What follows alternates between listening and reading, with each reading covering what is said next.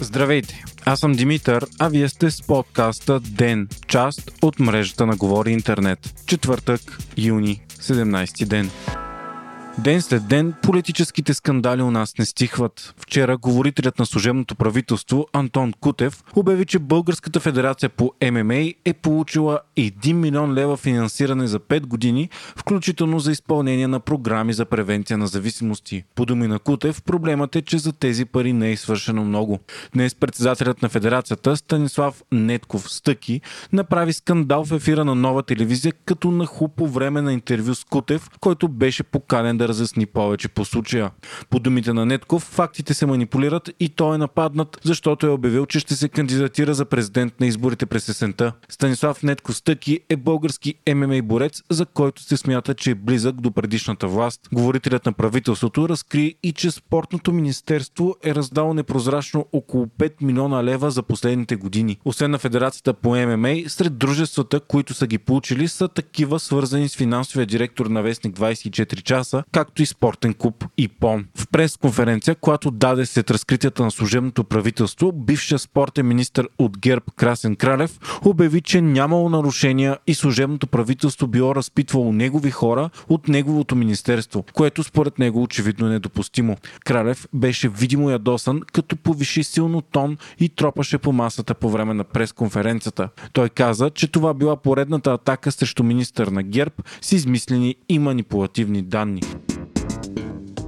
Днес служебните министри на регионалното развитие Виолета Комитова и на економиката Кирил Петков дадоха съвместна пресконференция, в която обявиха, че Държавното дружество Автомагистрали е сключвало и договори на цена, която компаниите са посочвали. Както вече се знае, това е ставало без обществена поръчка и са авансови плащания за дейности, които ще се проведат след години. Освен това, министрите са забелязали, че едни и същи фирми проектирали и строели даден обект. Министър Комитова обяви, че бъдещите поръчки трябва да се разпределят между повече малки и средни фирми, отколкото между няколко големи. Министрът на економиката Кирил Петков пък каза, че и в Държавната консолидационна компания са работили по същия начин. 72% от ремонтите, които компанията е поръчала на 416 язовира, са възложени на само 7 компании. Крайният резултат е само 10 завършени проекта. Самите фирми пък са предлагали договори на цени от 2 до 5 пъти по-високи от пазарните. За тези 416 поръчки е трябвало да има 416 поръчки за проект,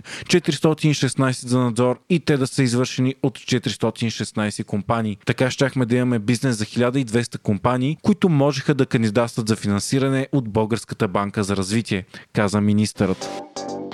Ново социологическо проучване на Галъп показва, че силите на има такъв народ и ГЕРБ са на практика изравнени за предстоящите избори и за тях биха гласували около 21% от хората. Трета сила остава БСП с 15,9%, следвана от Демократична България с 12,1% и ДПС с 11,9%. В парламента ще влезе и изправи се мутри вън, които имат 5,8%. За сега българските патриоти остават под изборната граница с 3,5%. Според Галап, голямата интрига на тези избори е коя ще бъде първата политическа партия в страната и дали протестните партии ще имат мнозинство срещу ГЕРБ, БСП и ДПС.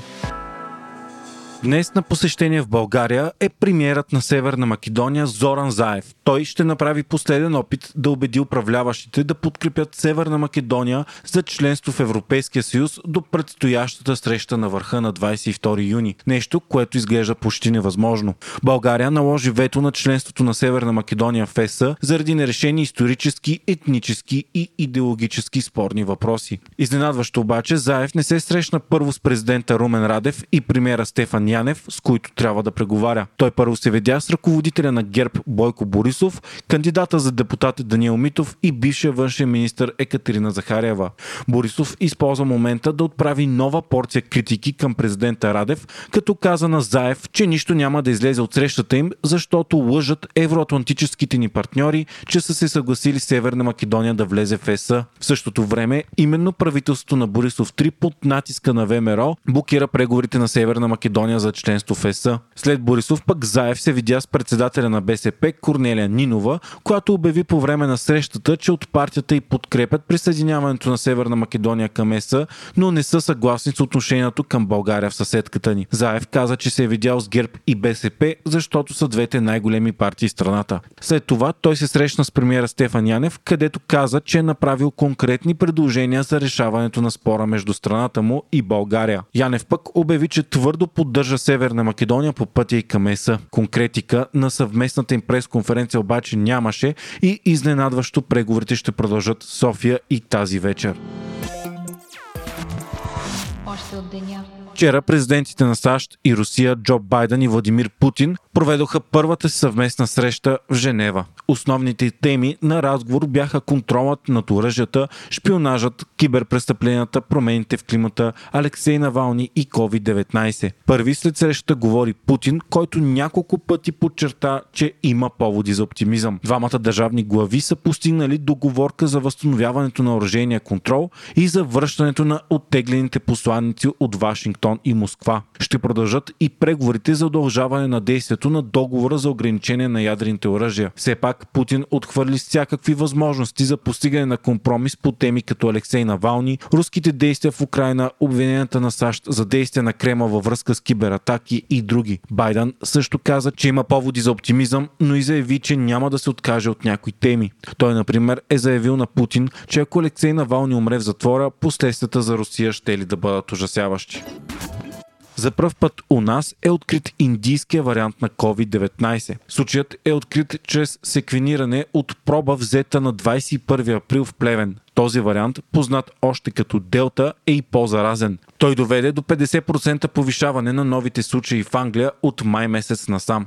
Междувременно, новите случаи у нас пък продължават да са малко. Едва 95 при над 12 000 направени теста за денонощието. За първ път от месеци пък хората настанени в болница с коронавирус паднаха под 2000. За последното денонощие са сложени 17 626 вакцини, много от които втора доза откриха останките на падналия в Черно море МиГ-29. Самолетът обаче се е разпръснал на хиляди парчета на голяма площ по морското дъно. Черната котия остава неоткрита и шансовете тя да бъде намерена вече са нещожни.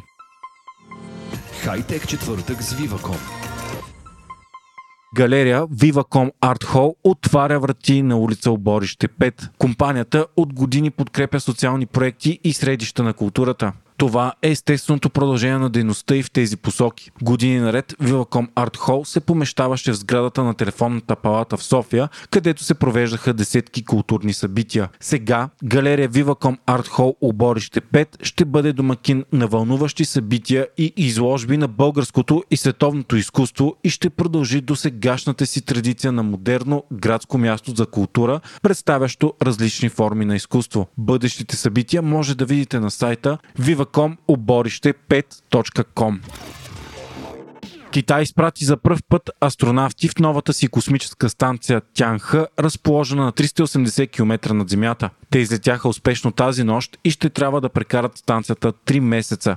Това е първата пилотирана мисия на Китай от 5 години насам, след като в последно време страната отбелязва редици космически постижения. Миналата година тя изпрати първата си мисия до Марс, която в началото на тази година касна успешно, както и успя да върне проби и скали от повърхността на Луната. Мисията стартира в 4.22 българско време от китайски космодрум в пустината Гоби, където беше изстреляна на китайската ракета Великият проход. Капсулата Шънч Жоу 12 ще отведе тримата космонавти в все още строящата се космическа станция. Тяхната мисия ще е да изпробват оборудването и да помогнат за доизграждането й. За пълното завършване на станцията ще са необходими още 2 години и общо 11 мисии. Завършената тянха ще тежи 70 тона. В момента в орбита се намира 22,5 тонният и основен модул.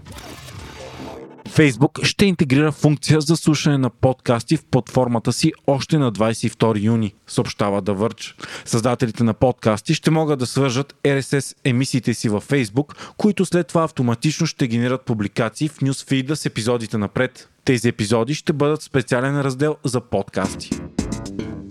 Вие слушахте подкаста Ден, част от мрежата на Говори Интернет. Епизода водих аз Димитър Панелтов, а аудиомонтажът направи Антон Верев. one, one, one.